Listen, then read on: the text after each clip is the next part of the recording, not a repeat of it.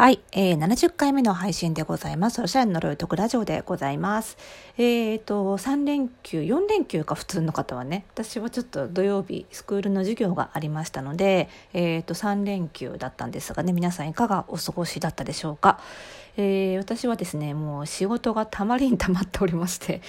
えーとですね、いつものごとくあ息子がおりますのでね。あの祝日はね。息子とですね夫と一緒にあの義理の実家にあの 駆け込みまして、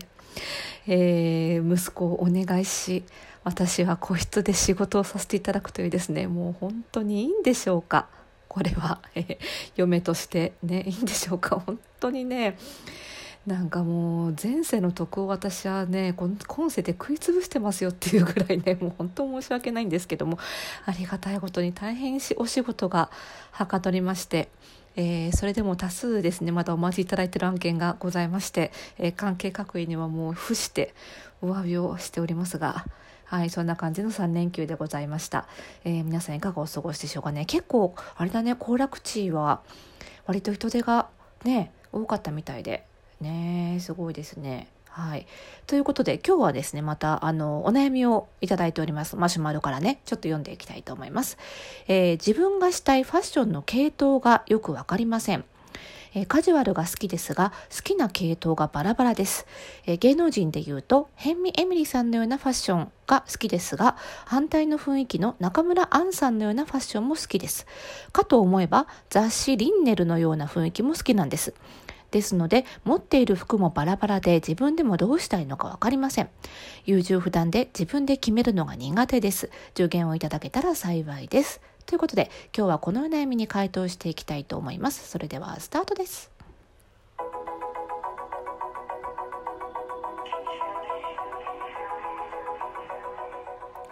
はい、ということで始まりました。今日で70回目かな？の配信でございます。おしゃれのルートラジオでございます。ということでね、あの、ちょっとね、いつもと別の環境で収録してますので、普段と音声、音質が違ったら申し訳ないんですが、えー、70回目でございます、えー、この番組ではあなたに巻きつくファッションへの思い込みイコールおしゃれの呪いをバッサバサと解いていきます。服装心理学をベースにおしゃれをもっと楽しみ、自分を変えるコツをお届けしています。お相手はパーソナルスタイリストで、日本服装心理学協会代表理事の久野里沙でございます。今日もよろしくお願いいたします。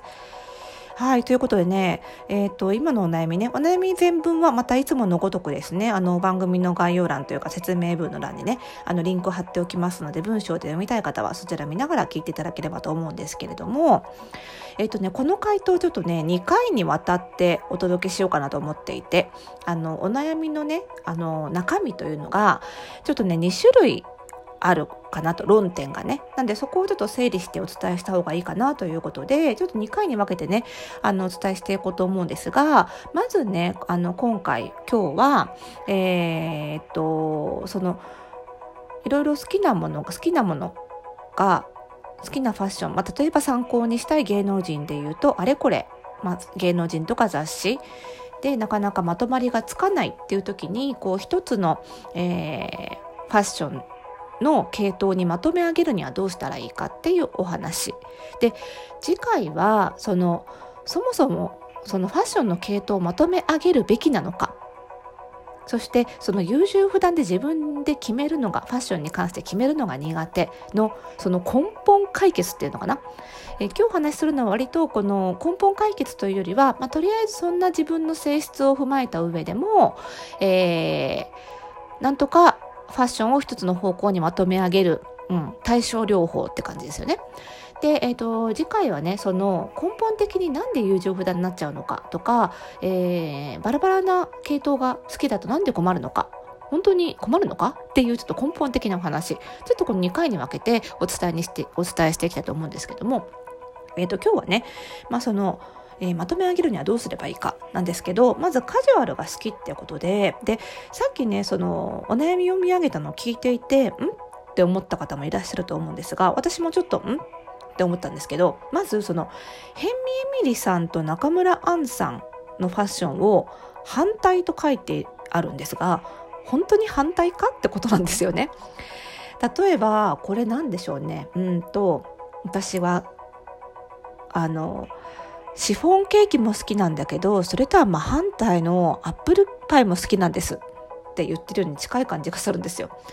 確かに食感真逆だけどでもケーキはケーキだよねみたいな感じでその細かい視点で見たらそのジャンルがすごい好きな人からしてみたらヘンミエミリさんと中村アンさんって真逆に見えているのかもしれないけどでももっと広いファッション全般っていう視点で言うと結構その2個のファッション似てるよねってことなんですよ。なのでその自分がそもそもねその好きな系統がバラバラって思っていても旗から見たらそんなにバラバラじゃないかもしれないってことつまりその質問者さんがその極端な統一感を求めすぎてるんじゃないかっていうちょっとした違いもバラバラに感じちゃって感じてしまっているんじゃないかなっていう気もするんです。なのであのそのそこもねちょっと一回考えてほしいなと思うんですけどうんとまあ確かにね雑誌「リンネル」ってかなりそのナチュラル系なんですよね。でそれに対してヘンメイミリさんとか中村アンさんっていうのは同じカジュアルでももう少し都会的というかあのそういう感じなので、まあ、この2種類ヘミエミリさんとリンネルとか中村さんとリンネルっていうのは確かにちょっと系統としては同じカジュアルだけのくくりで言ったらちょっと離れてるかなと思うんですねもちろんレディースファッション全般で言ったら近い場所にあるんですけどなのでまああのー、そこはちょっと悩んじゃうのは分からなくもないかなと思うんですね。でじゃあそれをまとめ上げるにはどうしたらいいかってことなんですけどあのこれねあのジャンルとか系統っていうそのなんだろうなあの言語化しきれない割と定義が曖昧なもので考えていると悩みが深まると思います。なのでもっとその何て言うのかなうんと分かりやすい基準であのファッションのことについて考えた方がいいと思うんですけどそういう時に私がよく話をするのが色と質感と形ファッションというのはこの3つの要素からできてるんですね。なので、あのー、どんなに複雑なファッションも結局は色と質感と形のコントロールでしかないわけなんです。である系統例えばカジュアルっていう系統もどういう色のものが多くてどういう質感のものが多くてどういう形のものが多いそれがカジュアルっていう風にその系統もこの色と質感と、えー、形っていう3つの要素を使うことで定義づけができるわけなんです。なのであのあんまり系統というふうに考えずにまず統一感を持たせたいと方向性を決めたいということであればまずこの色か形か質感かもちろん全部においてあの自分で条件を決めるのもいいんですがどれか、えー、2つ私はこういうものを着るって方向性を絞ってあげるとあの系統だなんだって悩まなくってもファッションには統一感が出ます。多分統一感出さないとその着回しもしづらいとかねあの優柔不断って書かれてるので何を買ったらいいのか決められないとかっていう悩みがあるんだと思うので、えー、そういった悩みも色質感形自分はこういう方向性でいくっていうのをこのうち2つ決めれば自然に系統も絞り込まれるし、えー、買うあの売ってるブランドとかあのも絞り込まれるしこの2つに置いてワードローブで統一感があったら着回しもかなりしやすくなる。どう合わせても組み合わせやすくなる。例えばじゃあ色はうんとなんだろうね。うんとあまり使わずにベーシックカラー中心でいこうとか。もしくはビタミンカラーのように元気な色を必ず一色は入れようとか。いやいやあのくすみカラーを主体にしていこうとか。パステルカラーを主体にしていこうとか。色味明るさ、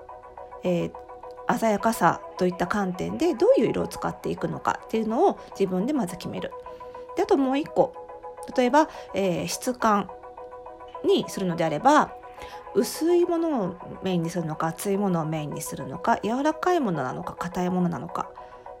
あとは、えー、マットなものなのか光沢があるものなのか、まあ、そういった、えーと質感においてどういうのが好きなのか自分で分析をしてそれを絞り込んでいく。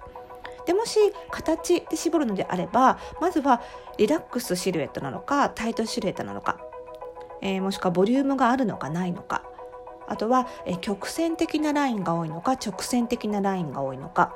まあ、こういった観点で自分はどういうものが好きなのかっていうのを洗い出していく。そうすると意外とあのヘンミエムリさんとか中村さんとかリンネルとかの中で自分の好きなファッションを抜き出していってそれらを色質感形で分析していくと意外とねもしかしたらバラバラに見えてるようで共通性が見つかっていくんじゃないかっていう気がするんですね。